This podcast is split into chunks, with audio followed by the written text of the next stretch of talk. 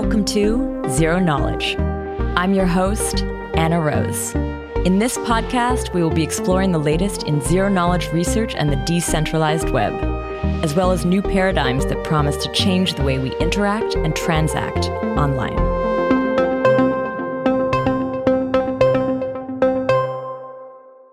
So, welcome back.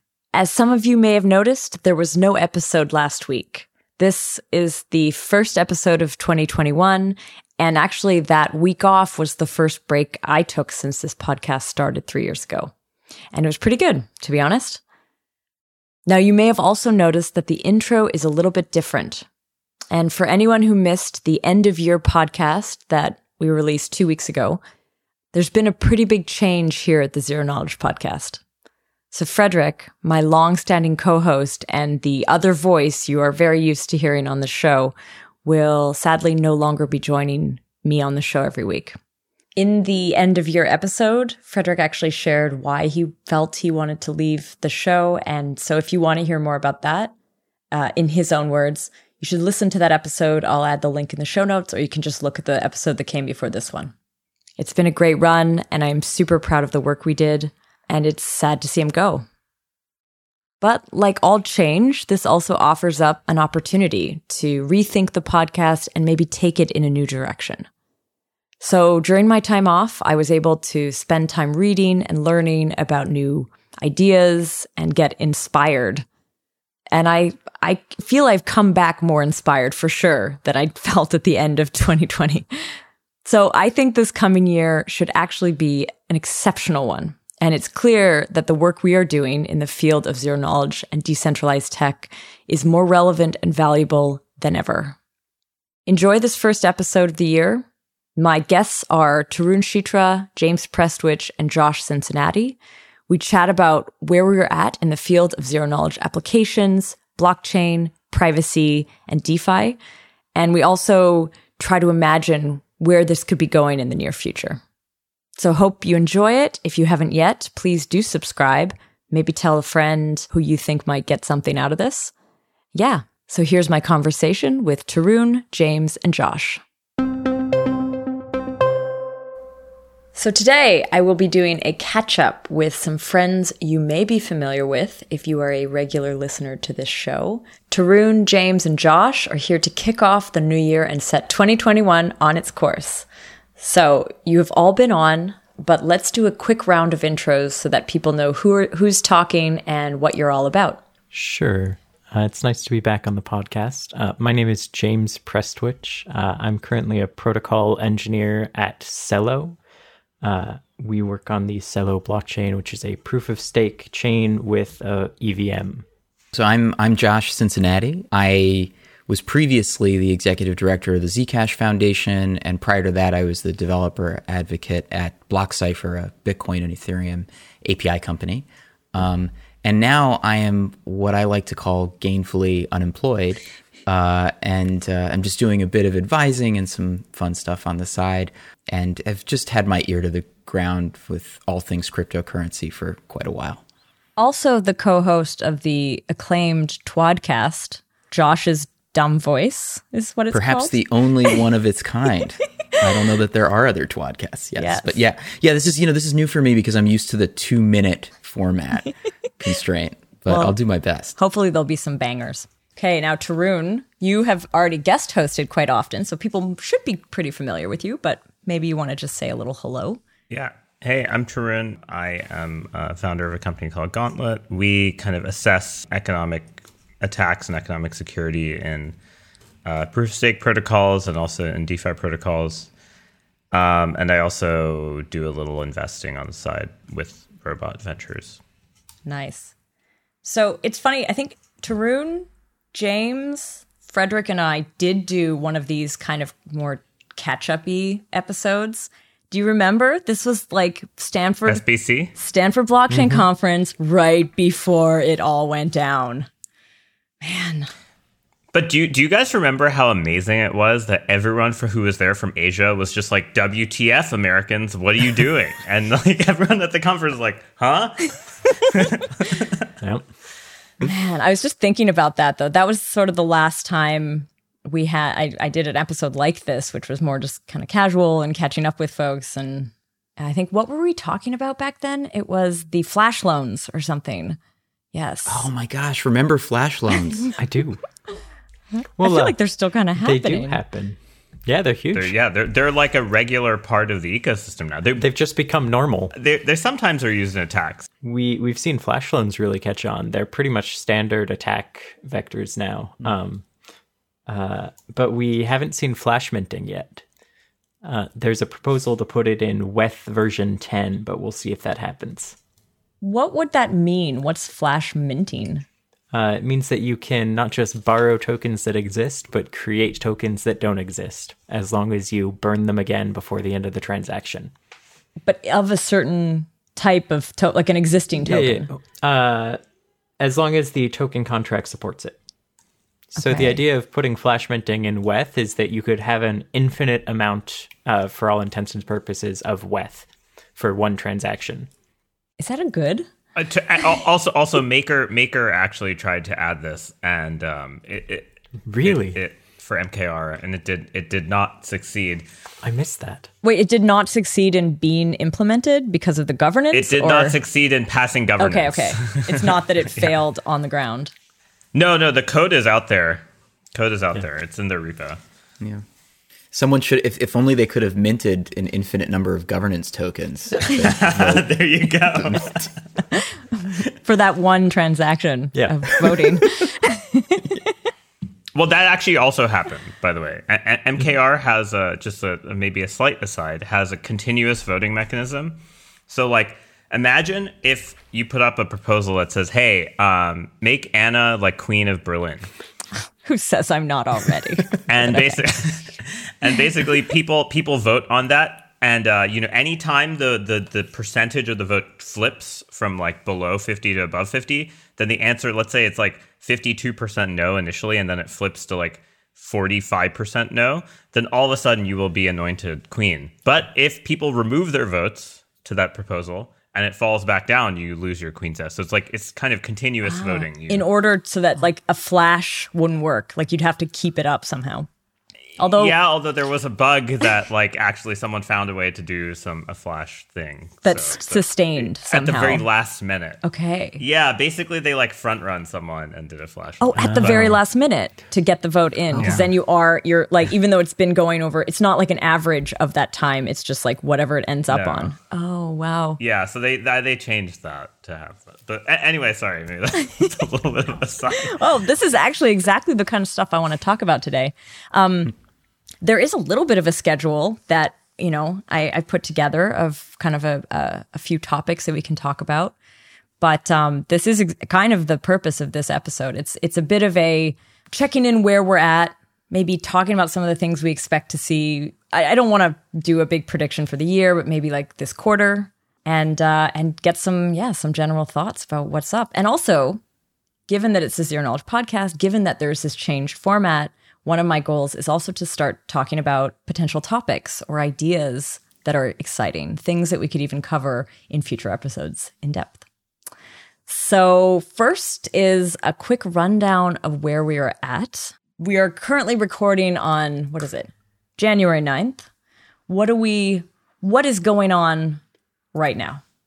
It's pretty boring. Not much and nowhere nothing nothing interesting. Oh, well, I mean, I guess other than the botched coup in America and crypto assets exceeding a trillion dollars. But yeah. that's yeah, it is. It is sort of nuts, though. I mean, it like it. It seems like there's uh, we, we seem to be at the beginning of at least from a you know pure interest and speculation perspective. Um, it seems like we're in the beginning of another 2017 style run, which may be good or hmm bad, depending on your perspective. You just said beginning of. Really? When Bitcoin in 2016, 2017 eclipsed its previous all time high, it went on to just about 10x after that. So, you know, if it follows a similar pattern, there's still a 10x in the future. That seems pretty pretty crazy to me. Um, I don't think that's actually likely to happen. Yeah, I, hmm. I would agree. And I guess by beginning of Bull Run, I don't know that it's going to match that same like that same cycle. I mean, I don't know anything about price to be honest. Yeah. I'm just feel just purely based off of the kind of um, sentiment and interest that you see from people in and outside of our little niche industry. And in that regard, it does feel like we're still somewhat early in this stage. And I don't know if that means, and I very, I, I agree with James. I think it's very unlikely that Bitcoin's going to breach that insane amount of money this time around. My big interest and, and focus, I think, for the next quarter is going to be really about what the and and this is again obviously like a U.S. bias from my perspective, but seeing that um, new proposed rule by FinCEN and the incoming administration and how they might approach uh, you know cryptocurrency regulation differently uh, is going to be something to watch very closely for the next couple of months. Totally. Um, yeah. Yeah, that's something so far that I haven't covered much on the podcast, but I actually I'm curious about that a little bit myself. I want to understand a bit more where things are at because I think the last time I really did any in-depth look at that was in 2018 or something. It was quite a while ago. Yeah. We've just been sort of, you know, rolling along kind of under the radar, and now all of a sudden, I like that. yeah, me I too. I think there is this feeling. Who I was talking to someone, oh, I was talking to you, Tarun, the other day, and it was like the bear market was kind of nice. It was like this little this little crew, and we'd see each other at conferences, and there was nobody. We didn't have the the random like acquaintance pinging us about what do you think about should I should I buy some Bitcoin now or should I like that's a tricky question. Whenever I uh, get it, I'm just like I'm always like no, like, it's too high. you, you know how to stop those, right? what? Don't have any friends outside of crypto. Oh, That, that's my approach. God. I I mean, the the best part is is uh, the relative ones, which are like, hey, can I like, can I like, can we can we talk and uh, uh, uh, you tell me how I should invest my crypto asset portfolio? I'm like. No, or I tell them, or I tell them random shitcoins that are guaranteed to go down. no. I'm like, these are definitely going to go down, so you should you should definitely Yeah, but uh, most of those are going to go up first.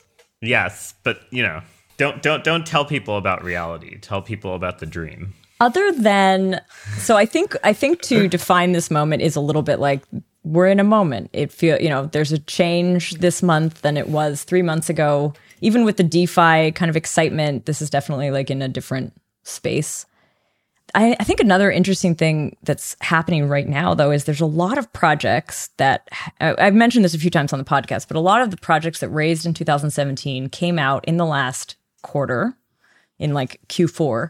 And now going into Q1 of 2021, you have like, because some of them launched, but they didn't fully launch. Like Polkadot launched, but it didn't launch Parachains, and Cosmos launched. Actually, it launched a little bit before, but you know, IBC hasn't launched fully yet.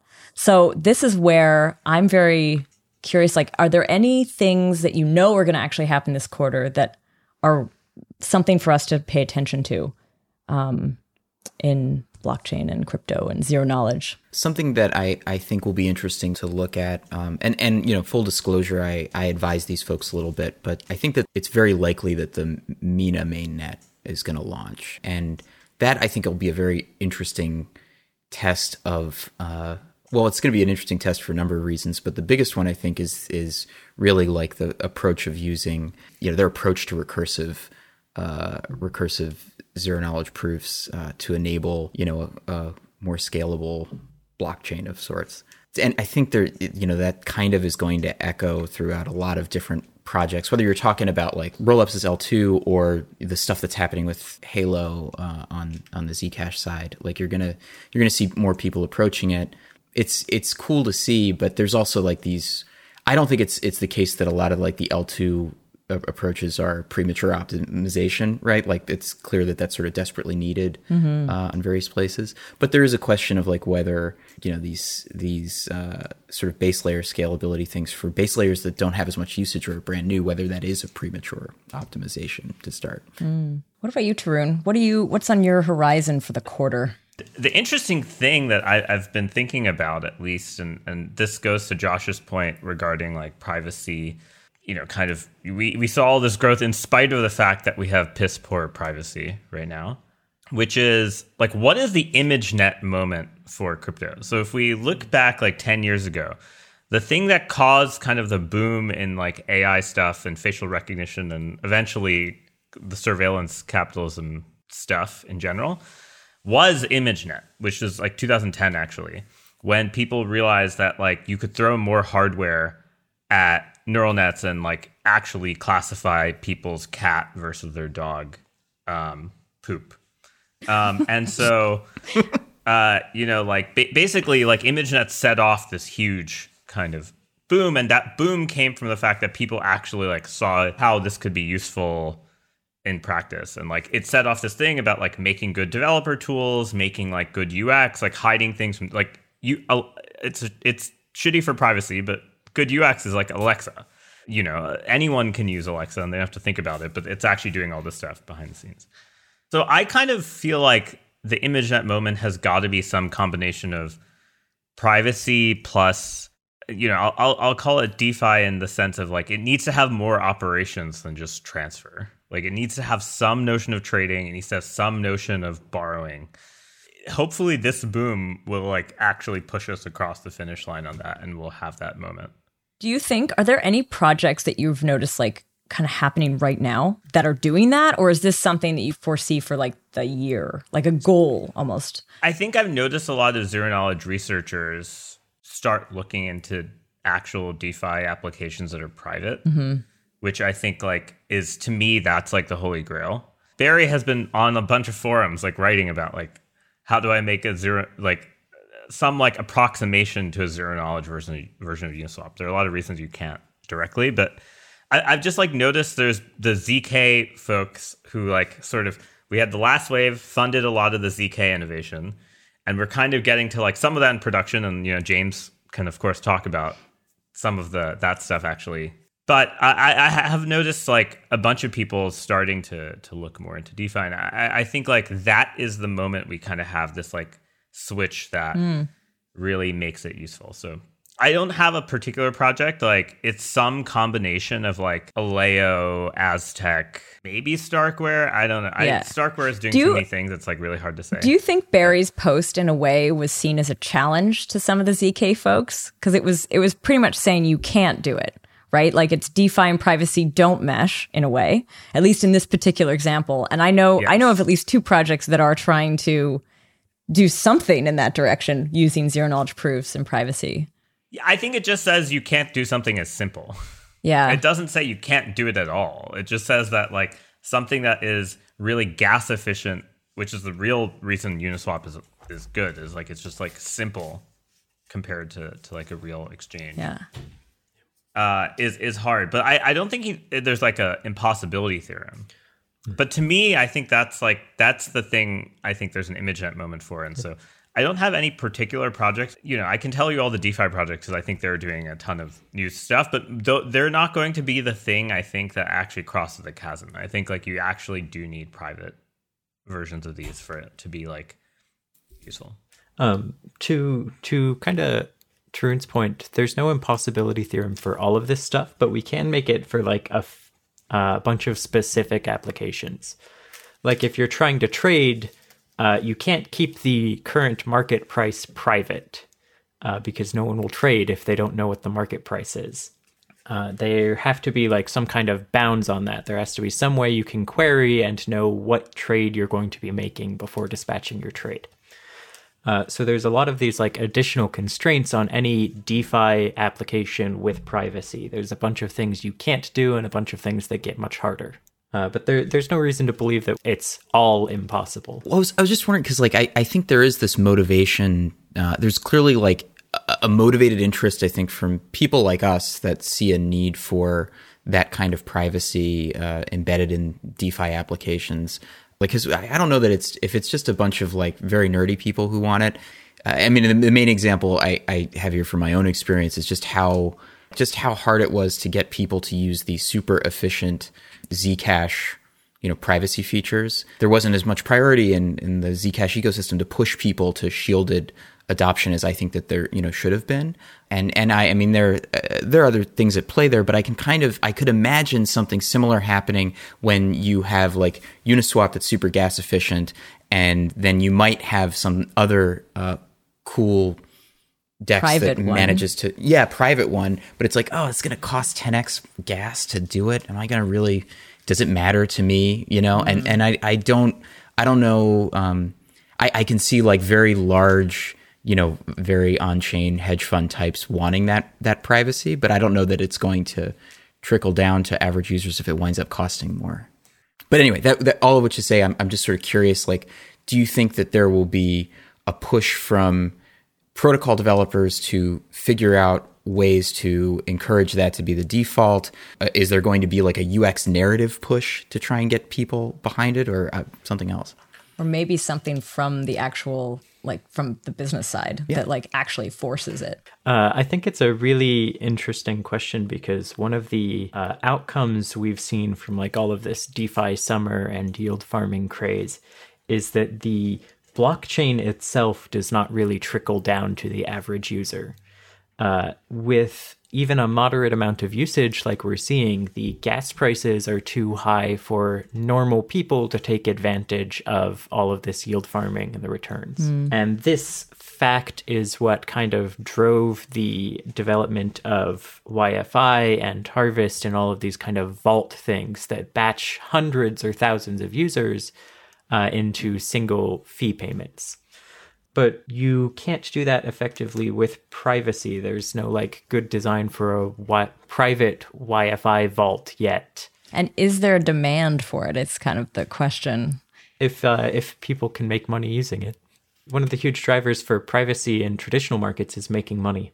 Unsurprisingly, Yeah, I, I agree. I think that when I, when when you're saying kind of like from the business side, I think these protocols need to somehow have a much more concrete incentive to people producing privacy and spending resources on generating proofs or generating like contributing like hardware to doing that. And I think right now, if you look at most designs in, in privacy preserving networks, it, there's not really something that truly actually like rewards the uh, people who actually have to spend the extra resources. And so, in some sense, if you if you actually were able to somehow implicitly or explicitly tax the whales to pay for privacy for the knaves and then somehow like promise the whales future inflation or something like some like i look i'm not saying there's i have an answer but there, there has to be some way of like forcing kind of like hey look you whales you can like collect inflation but you can only collect it if you somehow are to use james's favorite phrase uh, if you're somehow providing privacy for the rubes When have you said that, James? oh, I uh, I've been using the word rubes a lot lately. Uh, what is a rube? I don't know this word. Uh, this is a this is an um, old like uh, it used to mean redneck down where I come from in the south. okay. Uh, but these days it means like the target of a scam, some naive person that you're going to go take money from. Uh, and you know, just like in 2017, I think a huge amount of the market this this uh, cycle is driven by taking money from rubes. a word a, a word that I want to bring back, and I actually have been using it all week, is calling someone a Yahoo. I don't know if you know it used to mean something other than a search engine. Yeah, actually, I don't. What it, what was the meaning so of it Yahoo? means a I know rude, noisy, Yahoo. rude, or yeah, something per like it's a it's an obnoxious person. It's a, it's a group of yahoos. I feel like uh-huh. old men used that term like in the 80s or something. but then they turned it into a search engine and we lost it to you know to the world. Um, another thing that is, and I'm curious, you one of one of you might know a bit more about what's going on with that. But like last year, like Libra was like on the radar of everyone. Like it's gonna happen. oh no! Oh Diem. yay! Libra Yeah. now Diem. Okay, so Libra is no longer Libra is no longer our best friend. Libra is Diem. What's up with the project? Is it happening this year? Does anyone know? Uh, probably not Probably not. Seems unlikely. I, Yeah. I, yeah, I, I, I would say the attrition personnel wise seems to be high. That would be the main thing I would point out. All right. There was also a project that we it was actually one of the first projects that I ever I think that I we ever did a deep technical dive on and that was DFINITY 3 years ago. What's going on with DFINITY? They launch they launched this week. Mainnet. really? oh. They uh they put scare quotes around the word mainnet in their own blog title. In the ZK context, the zero knowledge roll roll up rollouts like have been happening. Is do we know if is there anything coming up? Uh, Zcash just pre-announced the announcement of their uh, new proving system. Okay, this is the ha- one based on Halo. I believe so. Yeah. Yeah. There is in terms of the roll up world though. I know like Hermez should be. I mean, I know that there's a trusted setup going on. I think for them as well right now that I want to potentially participate in, and that would be another L2 ZK rollup coming online uh, soonish. I'm just trying to think. Are there any other projects like on the L2 ZK side that we think that that are like coming?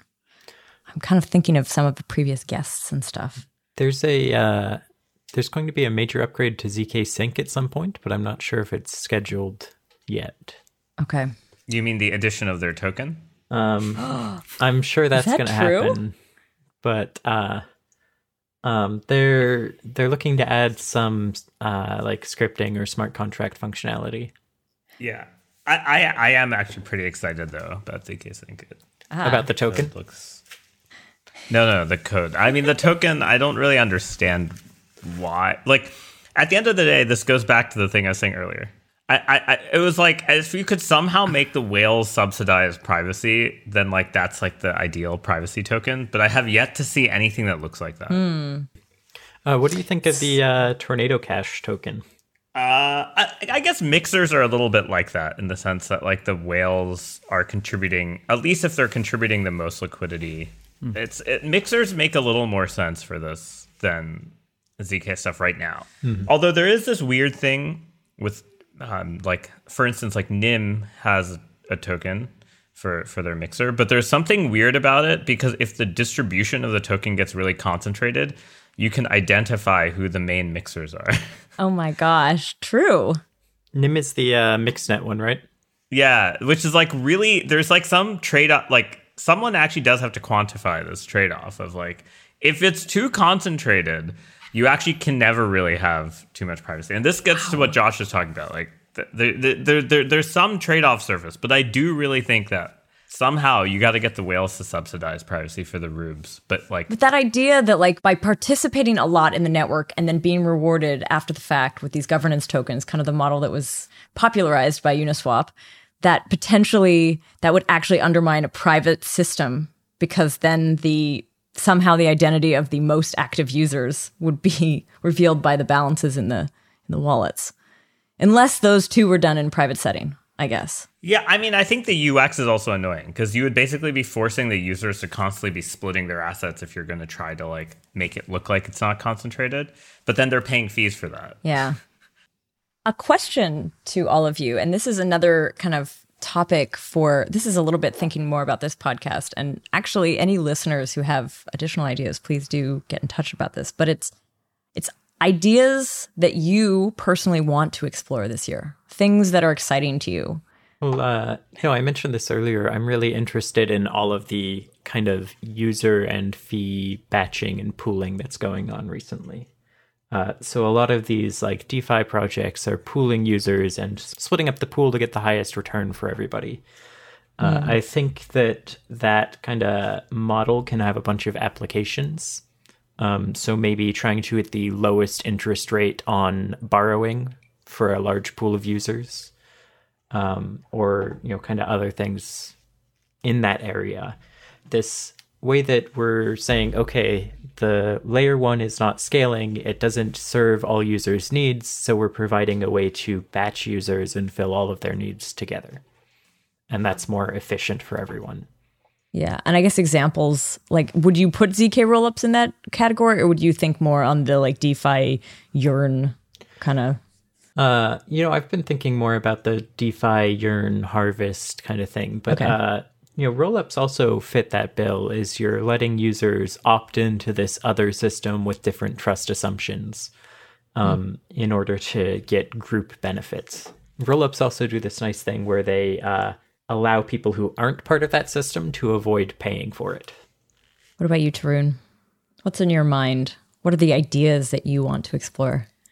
Well, I guess I, I, I, I uh, as they would say, alpha leaked to my my top thing I wrote in my little notes, which was how do you finance privacy? Mm-hmm. Um, alpha leaked it earlier in the show. yeah, it's not not a big uh, wide alpha there, is there? uh, yeah, exactly. Um, I think like kind of a, a, a related question uh, to to what James is thinking about it's something that I started thinking about like around SBC with some people I met at Stanford.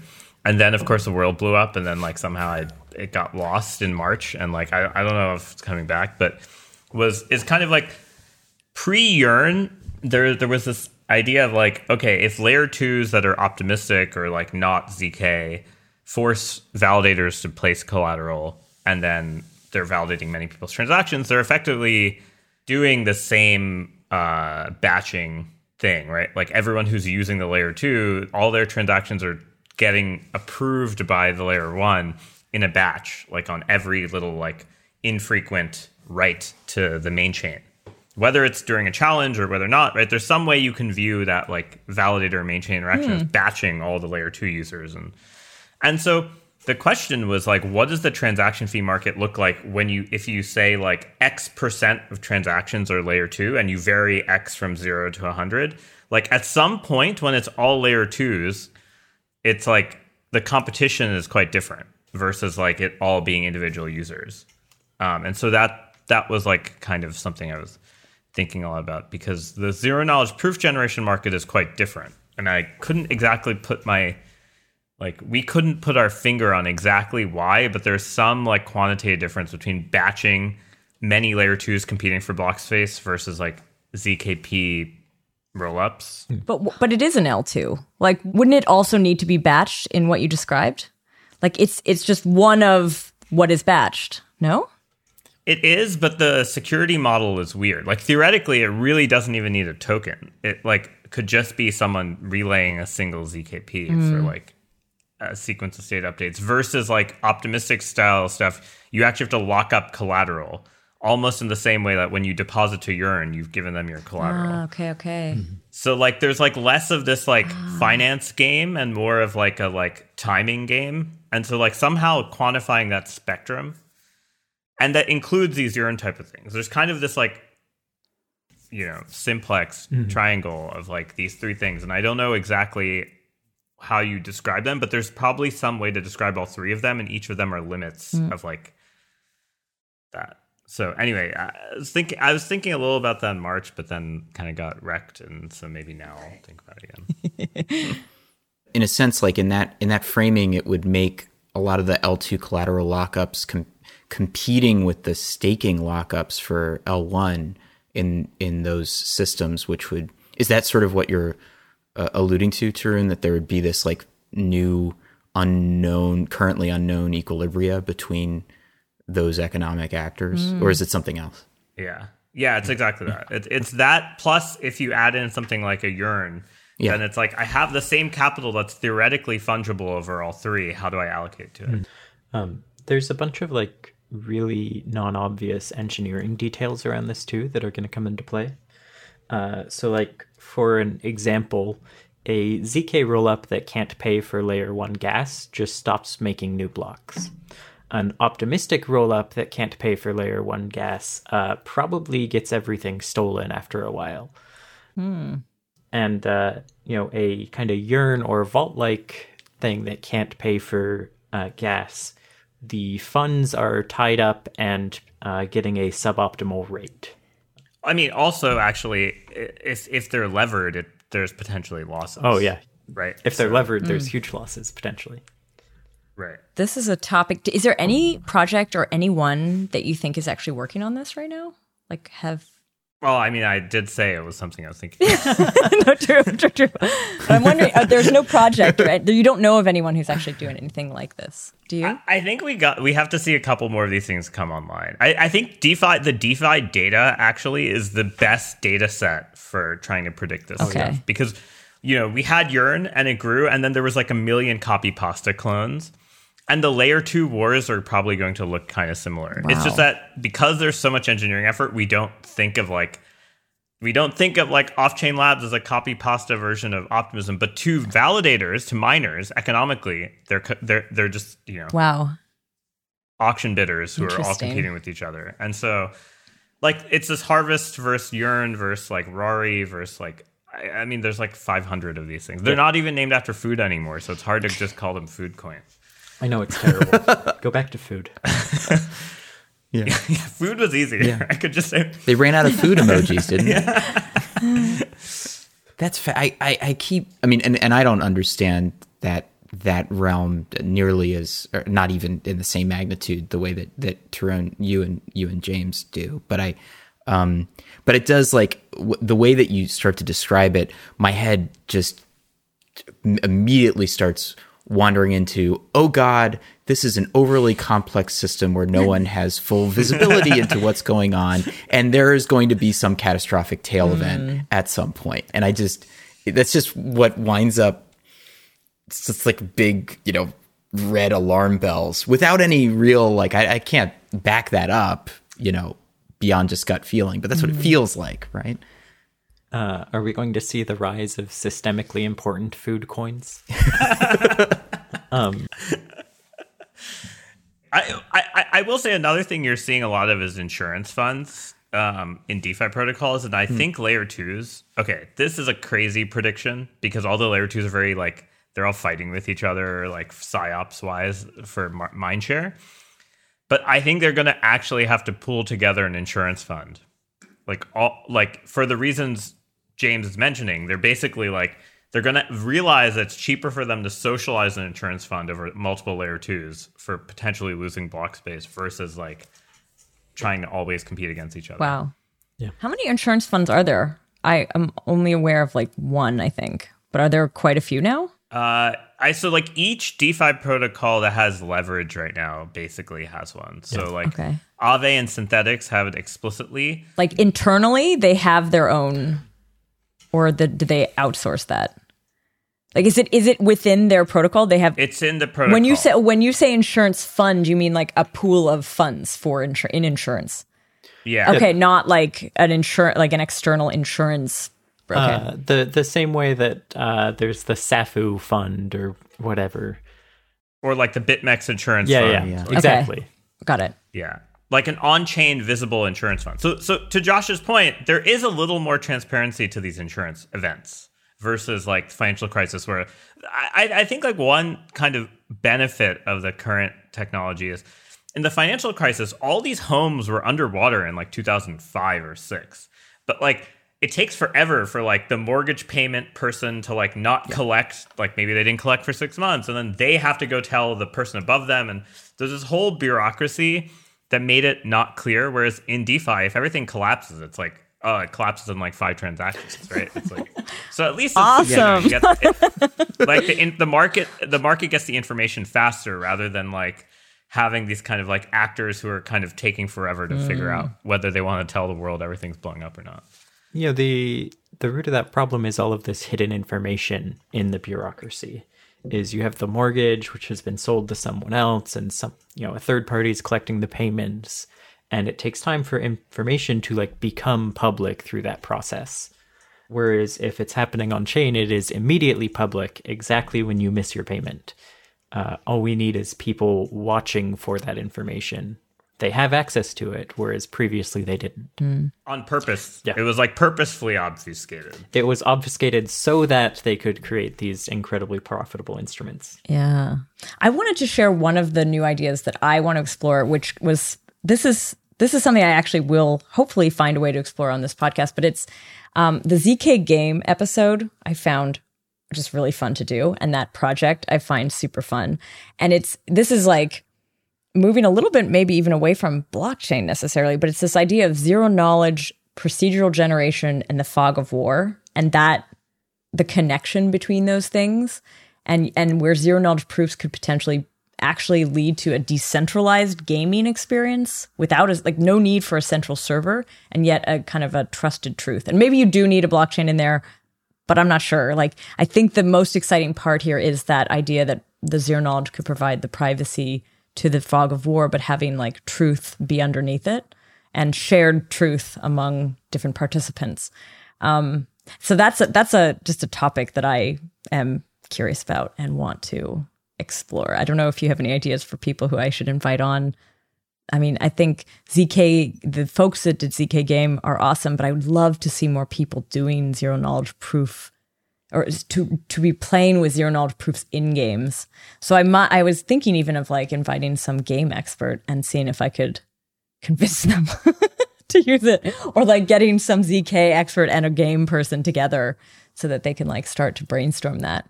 That was one of my to dos this year and things that I'm thinking about. Another one that I'm thinking about uh, exploring further is the flashbots and MEV stuff. Oh, I was uh, going to bring this up.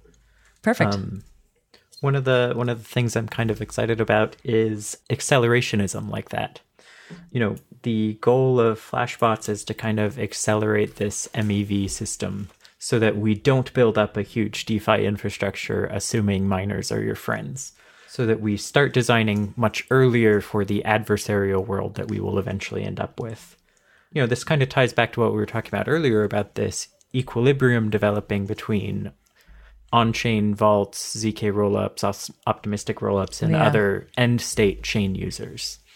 Is we should probably be trying as much as possible to accelerate these things, get there faster, so that it is less of a uh, shock when it happens when you find out about it. Yeah. Because it had been happening for a while, right? But like it was just more recently where it was discovered how bad it was. Well, um, I think the the thing that brought it to most people's attention was the uh, Phil Daian's paper from. Oh, I, I want to say it's like yeah, it's actually 2017. Or yeah. Oh my 18, god, yeah, it's been so long. Flash yeah. Boys was the Flash paper. Boys yeah. 2.0. Yeah, we're old, James. It's okay. we're, we're just just get just get used to get it. used to it. yep. Yeah. We're ancient. Um, so it's uh, it's really great to kind of see a concrete accelerationist project for that. Um, mm. And the work like Georgios has been doing on MEV Geth is really interesting. I think the only thing I was I would add to that is there's a there's a, a fallacy that I think other chains may run into, which is that they may try to over optimize for this before they have usage. And I actually think you should, there's this, you should be accelerationist, like assume it's going to happen, but you shouldn't do it cart before the horse style before you have any transactions because mm-hmm. you're just going to make the UX terrible for your end users. Mm-hmm.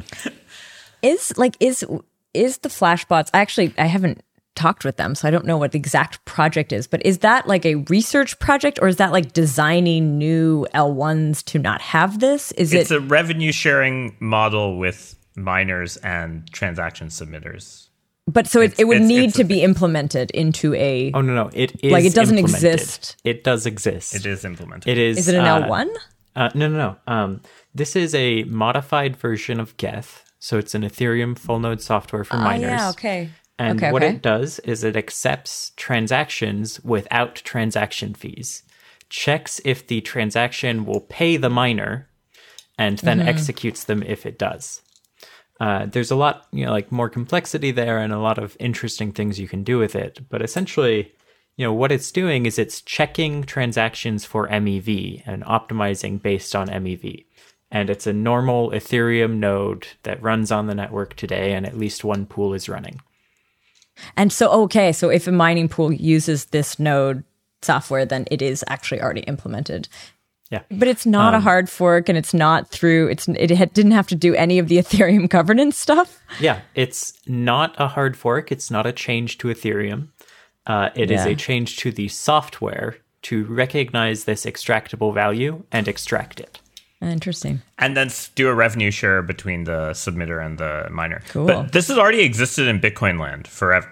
Like transaction acceleration yeah. has sort of like, I mean, I don't mean to disabuse the kind of idealist notion that, oh, like miners, non consensus part things, they have, of course, they follow whatever Bitcoin Core does. Absolutely not, right? Like, like the mempool in transaction ordering is kind of the the thing in general that like is never in consensus because too expensive to ever be in consensus. I, I just don't until we have some crazy ZK world where I can ZK snapshot my mempool ordering as I get transactions or something. There's really no way that you're ever gonna put that in. And there, there's a really intuitive way to say that, which is the mempool is what you're going to come to consensus on. If you want to come to consensus on the mempool, you need a mempool mempool to do that. and it's turtles all yes. the way down. Ruh-roh. all right.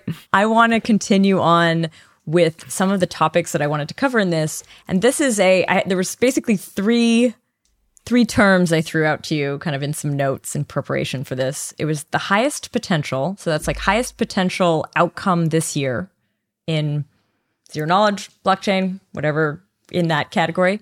Highest potential stretch dream, something that could happen, but it would be unlikely, but might be interesting or awesome. And then what black swan possibility do you think people might want to look out for? So let's start with highest potential. This is a, this could be kind of anything. Josh, do you have do you have a, a highest potential idea? What I think would be interesting to see as something that would be the most like the highest value that we could all bring this year or see this year is if actually like that some of those chains that are built with like uh you know multi, the multi blockchain blockchains that allow a great deal of interoperability actually uh, have some privacy focused chains mm-hmm. on them um, and that it kind of that the the inclusion of that might accelerate more uh, private versions of of DeFi. Maybe not in the way that we were talking about earlier, but you know, a lot of that is like it's incumbent on the you know those those chains launching and being successful and getting enough usage and uh, to be to be meaningful.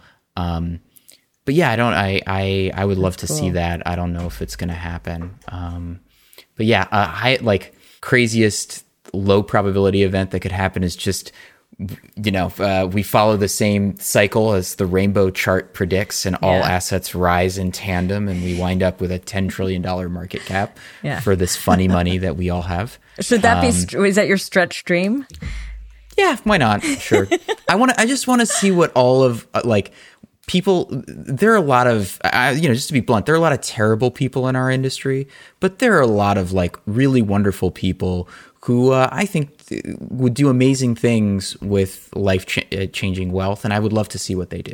Cool. Um, so that would be that would be great. Nice. Uh, and then Black Swan oh, is wait, like wait, wait. Actually, oh. hold your Black Swan. Let's. I want to do everyone's highest potential oh, sure. stretch dream, and then I'm we'll sorry. go into the I darkness. was doing them all serially. My my bad. no worries. No, I want to. I'm just changing course as we're going through it. Yeah. Tarun, what's your highest highest potential likely thing to happen, and a stretch dream? Um, the highest likelihood is uh, the gentrification of Ethereum um, due to layer two. all twos. the normies move in.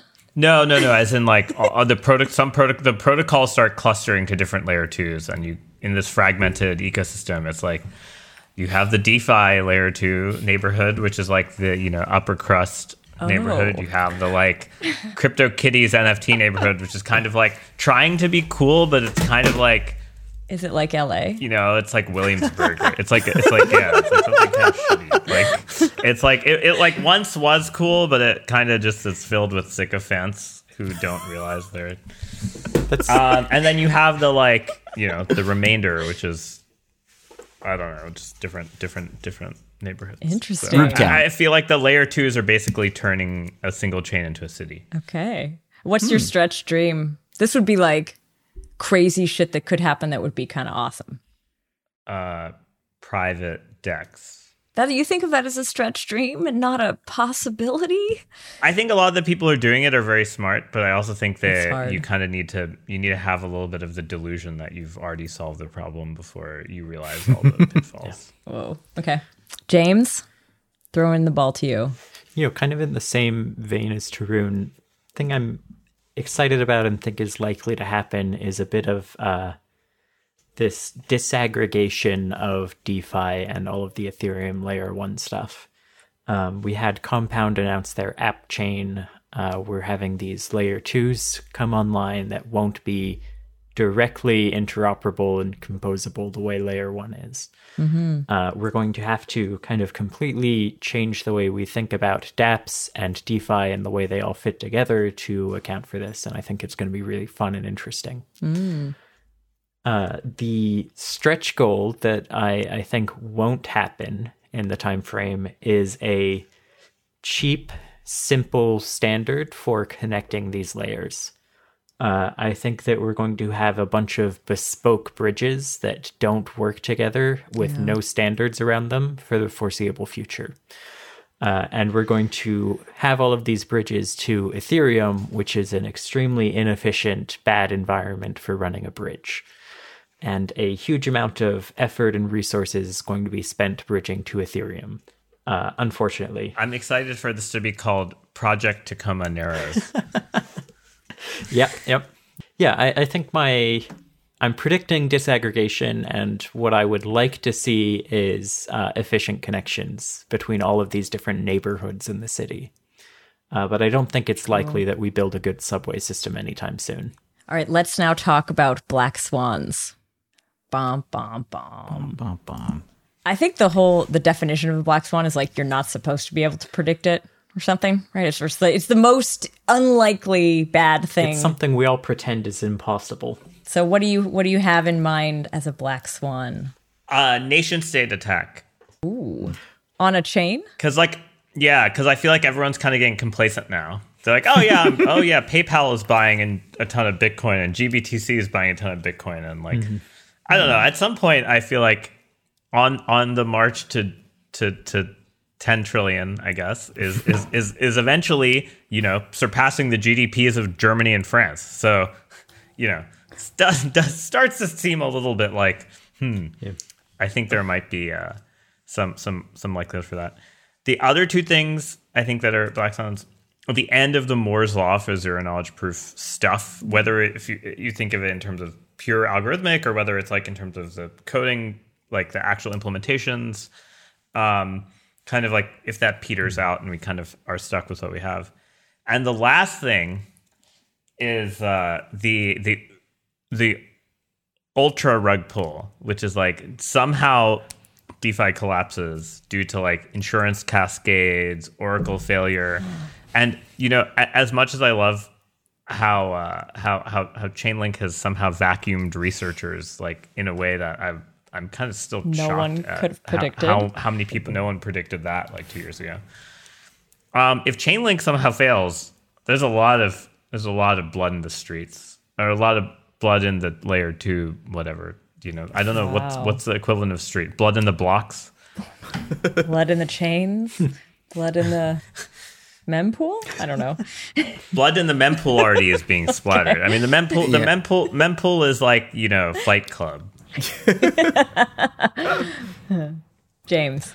Ooh, Black Swan events. Um, so Tarun brought up nation state attacks. Uh, you know, back when I started working on this, everyone was afraid of FinCEN. This was back in like 2013, 2014.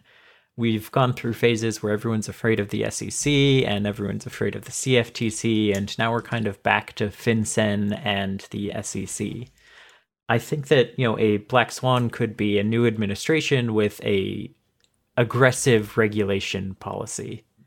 I don't think that's very likely, but it would kind of knock the wind out of the sails for most of DeFi. What what we saw like last cycle was this innovation in token sales. We we saw a bunch of different models of token sales of like direct uh, on-chain smart contract sales, moving into these long-term auctions, moving into SAFTs and other off-chain instruments. We we saw like a lot of experimentation around how do we sell these tokens directly to customers. What we're seeing this cycle is a lot of in- innovation around airdrops. Is how do we distribute these tokens without doing a sale? Mm-hmm. I, I think uh, one of the other black swans I have in mind is that we kind of settle on this like standard for distribution that is retrospective and it causes a lot of uh, problematic and unhealthy behavior that attracts attention or attracts regulators. Interesting. Yeah, there's one new mechanism that I just recently learned about for that. I mean, I think it goes into this category, but it's like these work locks, air mm-hmm. like the lock drops. There's uh, on the Kusama network. There's a, I think this changes names sometimes, but it's like the crowd loan because you have to secure parachain slots with a certain amount of KSM, and participants could help you. Uh, the progression from you know these uh, work locks and lock drops and stake drops and uh, through like the uh, SNX rewards contracts and the YFI rewards has really been like this fascinating amount of experimentation with how can we unfairly distribute tokens and call it a fair distribution. um, you know, and we've seen some amazing innovation on that out of the Merkle drops and the retrospective distributions. And uh, I think we're going to keep seeing innovation until some sort of black swan happens. Oi. All right, Josh, what's your black swan? Well, I was uh, I was actually going to approach it from the regulatory side as well. Um, but the, the, specific, just to get a, to drill down and maybe suggest a, a, another horrifying scenario involving privacy is that uh, let's say something, maybe not the current FinCEN rules, uh, but other rules like it pass, and all of a sudden every single centralized exchange is required to basically document the second or even third order yes. uh, and, and acquire those people's identity.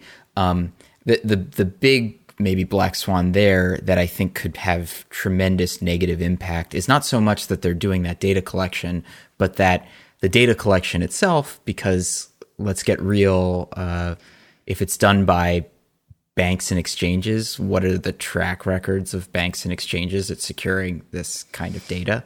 It's not great. Mm-hmm. And um, I, I like can foresee if if there's ever any kind of hack that doesn't actually result in uh, people losing monetary value, but instead uh, results in like a complete data release uh, or wow. yeah, a complete data release of of all of these, and effectively fills in the gaps and makes it possible for anyone to be you know Chainalysis for a minute. Mm. I, I, don't know. I I, I kind of worry like if that if that happens and then all of that becomes very very public i think that people will, will there, there will be this illusion that people had about the privacy of these systems that just gets shattered even though we all know that it works it works that way now hmm. um, to, to take the uh, to take the maybe uh, leninist view on this hmm. maybe you need that to actually have the revolution yes yeah yeah, that is that is totally fair. Actually, I mean that's the other that is the silver lining of that black swan is like okay, well all this is out why were we not building these systems with this in mind to begin with? Mm. Yeah. But yeah, uh, that yeah, I think that's like that's my the craziest. Oh, and the other one, of course, being like on the nation state side. Uh, what if there's what if there's some sweet quantum computer somewhere that someone's running and just decides to like spend all the early Bitcoin? What would that do? I just I, I want to kind I kind of want to yeah, see that I guess, uh, happen. Um, even you know a non-nascent nation state just satoshi showing up again with all this bitcoin would be a pretty yeah. interesting black swan hasn't happened yeah, yet though whoa yeah when i thought of black swans it's interesting mine mine was much more focused on like the narrative crashing and crumbling and burning well, which would that's be perfectly predictable you know that's 100% gonna happen. gonna happen anyway yeah. but it's the idea that like some you know like in a polarized place some side gravitates so heavily to this technology that it becomes a virtuous thing to really try to stamp it out across the world. That like governments across the world agree that this is a not only is it, you know, dangerous to the infrastructure, but it's run by dangerous people. And I know there's hints of that, obviously, but so far it's it's been, you know, it's it's a it's a wide range of people who are part of it. There's a lot of different actors, kinds of, you know, politically it's very broad. But my my concern, or this is like a black swan, is that it becomes too much associated with one of the the sides or quadrants or what have you. Um, I hope it continues to be something that people are open to, and not that it becomes sort of a close, like the world closes their mind to it. Actually, I want to add one positive, uh, more positive Black Swan because I feel like we're all focusing on like the nation state one, but I think there's a lot of people who are are in the next this year in particular, but between this year and next year, who have been extremely oppressed by technological progress. Um, people in like Xinjiang, uh, especially, I would say COVID kind of actually made it wor- significantly worse as far as we can tell in terms of like the like internment camps, like can't use money freely. Um, and I, I actually feel like those people will drive usage for real life usage. Um, that's like a black swan that like the response to kind of the AI technocracy repression of like certain people actually leads to to like real payment usage. That would be awesome to see. I think we've reached the I mean we've we've actually covered a lot of ground and we have some fantastic ideas to explore further in the coming episodes and um I do want to ask each of you just kind of a quick like if you want to i don't know if you have something to share but what's what's next for you? Like you personally what what are you excited about? What are you going to do this quarter? Do you have any projects or anything you want to you can also shill? I shilled in the last ep- in the last uh, podcast episode so i feel like now we now we can do that. Now that Fredrik's gone, anything goes. oh no. No rules. Shill yeah the shackles are off. I'm going to be a crypto trading podcast. Just wait. Youtube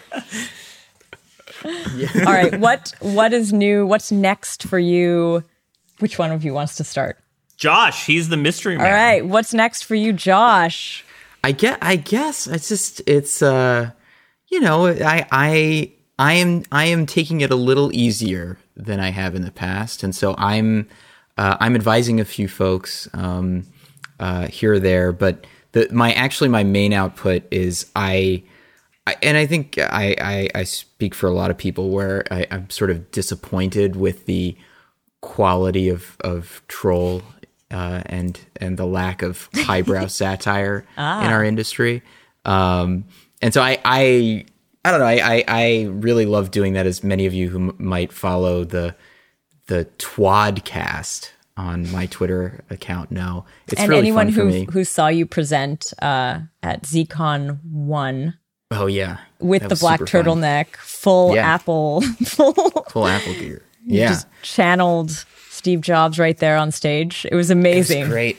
Oh yeah, and I and I super shat on on Libra. It felt It was great. so funny It was sort of an easy target, but yeah, that was uh that was fun. That was fun, and I love doing that sort of stuff. it was very good Thank you. Yeah, it was a great time. But I I'm going to be doing more of that in a long form context, and I'm I'm really you know my personal stretch goal uh, once I get that that site out. Um, uh, is going to be like trying to become a little bit more like a Matt Levine of the cryptocurrency industry. Uh, so that's my that's my that's my little project. Um, but yeah. Will you have text? Like, what media are you thinking? So the media, it's going to be, it's just going to be like a, a real bare bones. I'm not even going to use JavaScript, honestly. Uh, it's just going to be like text, text, uh, and and an audio file of my voice reading the text. That's pretty much it. Uh, that's it. That's all. In Yes, and it's you know an RSS feed, so you can plug it into your Substack if you What want. 'cause year they're is doing it? RSS readers now? I know. I know. the future is in the past. That's we uh. just have to go back, return can, everybody. can we get the Josh um, Cincinnati VR experience? That's the future That's V two. I'm going. I'm going to go from text and audio files into full VR. It's going to be a bit of a immersive. VR text. full immersive. Yeah, absolutely. It's just going to be like Microsoft Word art, but you need a Valve index to see it properly. all right throw to you tarun what's next for you Uh, well, you know, working on building a product. Also, uh, really just, you know, I think I have a bunch of papers to write, but I, I feel like I do miss conferences. So I'm i know unfortunately, unfortunately, it has been less inspired lately. do you want to do you want to i don't know if you've ever said anything about the product on the podcast do you want to say something about it Yeah, I mean, so we're we're building kind of like a, a prediction engine, risk engine for uh, DeFi protocols that we're calling automated governance. So what it does is we we read a bunch of on-chain data and market data, run simulations, you know, every few minutes, and then kind of make some prediction. And if if some like something is going wrong in your protocol, we'll submit a proposal uh, automatically that's like, hey, here's the statistical reasons. Like this thing is out of whack, and here's the before and after. Uh, this is why we chose this parameter, um, and then people can vote on it. So and it would be it's like, would it would it provide the resolution to that issue as well, like the exact change needed? Yeah, yeah. I mean, it would generate the code, Okay. right? Like it, it would generate like the Solidity code needed to to do that, and then it would basically submit it. Um, a, a lot of the changes aren't even actually deploying a new contract. A lot of them will be like change the interest rate slope Yeah. to 0.8 and look at the results for Y. It's kind of like people aren't really monitoring this stuff, but you know, if there's going to actually be this 10 trillion dollar thing, then Stretch dream. someone needs to actually like pay attention to being the Fed black book or whatever. So Cool. Very cool. All right, James, what's next for you? Uh, you know, a lot of my time for the last few months has been spent uh, prepping for the upcoming Celo hard fork. So that's going to be out in March, and then I'll have a lot more free time and a little less stress. I think what, what I'm looking to work on for the next six months or more is trying to build that, you know, cross-chain connection layer that I want to see in the world we we have some like interesting designs for this and a new approach and i think like we can make something compelling and try to get people to use it so i'm going to be spending a lot of time working on that at Celo Cool. Very cool. James, the ethical Robert Moses of the blockchain. I want I want to take that like 1950s, 1960s New York City analogy to the fullest. Yeah, you need to make a subway map of blockchains, James. You know, it needs to have that iconic subway map like feel. you know i, I think the one one of the nice things here is that i think i can maybe obsolete that pattern of these point to point connections and not need the subway map i think that we have finally a good model for single producer multi-consumer channels so we we could maybe like eliminate the need for that multi-hop subway transfer routing map Anna, what, what's what's next for you in 2021? So I guess 2021, I actually spent some time over the last two weeks taking that week off, thinking about what this show can be like, what kind of ideas to pursue, what, what formats to look at. Um, going forward, I will be returning to a weekly. I think it's a really good routine for me. I will be inviting all three of you to be guest hosts on various episodes on various topics. Uh, there's also going to be a ZK podcast blog where it's hopefully I will actually write some of these, but we're also going to get really smart guest writers to start writing deeper deep dives on some of the topics that are covered in the show or have been covered. We might also look back at some older episodes where, you know, we did this really great podcast but then never produced anything else with it and it actually could use some extra reference material and all of that. So we're going to be playing around with that. I have Alex Pruden who's helping me on the blog and he's going to be, you know, working with coordinating new authors and all of that. oh, i love alex Yeah. And ZK, the ZK Summit, currently I'm thinking of actually doing it one time per year and a bit later in the year, and hopefully when we can actually do it in person. But I also think there's something worthwhile in having us get together around these topics for sort of like more like in a meetup setting. Um, and so actually, I'm planning on doing a monthly ZK sessions event, quote unquote, an online event, kind of like a meetup, kind of like a mini summit. And I want to do that. I want to kind of try to link that a little bit closer together with some of the podcast topics. It's, it's going to be a work in progress, like the blog. And so this will be sort of coming out regularly. The first few might be a little awkward because we don't know what they are yet. But um, yeah, that's the plan. And then that would lead up to a new ZK Summit. The ZK Summit has been awesome. And I did two online ones last time, but I like it, you know, it, the online is doesn't quite get that feeling of the in person. And it's sort of heartbreaking in a way because everyone's there and you want to chat with everyone in the way you would have normally done in, an, in a live event, but you can't. And so that's why I'm going to push that back a little bit. I also think that online events, like we, I did two days of six hours, which was like a lot. And I think a three hour once a month might be a little bit easier. We can all get together and stuff like that. So look out for those. I'm actually going to re- be releasing a blog post with like the whole spectrum of things that we're going to do around the podcast, but I'm pretty excited about it. I feel like this year, like I want to be a little bit more thoughtful in the programming and work a little bit more on having series, like, you know, episodes that really grow off the other ones, like our previous ones. So that's the current plan. I am so excited that you all came on this first episode of the year with me. Really looking forward to, uh, yeah, like co-hosting and Yeah, likewise. digging into new topics with you. No, I'm just I'm I'm tremendously excited this year. Uh, just for it being not just a new year and it not being 2020, but also for Zero Knowledge in particular, um, uh, and, and Zero Knowledge, uh, the podcast as well as the research uh, uh, space. But uh, I'm I'm I'm excited to to help where I can too. So thank thank you thank you for hosting and having all of us on, Anna. Cool. Would be remiss without giving you at least one dumb math fact, which is uh, 2021 is is a is a is a is a has a nice quadratic structure as its prime factorized as 43 times 47. Ooh. Very nice. 45 plus 2 times 45 minus 2 so if you've ever had to go to interviews where they ask you to multiply numbers that one is a, it's a nice uh, We'll never forget that 2021. Beautiful. Well, uh, I'm I'm really excited to be you know part of the show more often this year, uh, and I also have a math fact, which is that uh, seven is not divisible by three. Wish it was. All right. So thank you all again for joining for this first episode of the year. And to our listeners, thanks for listening.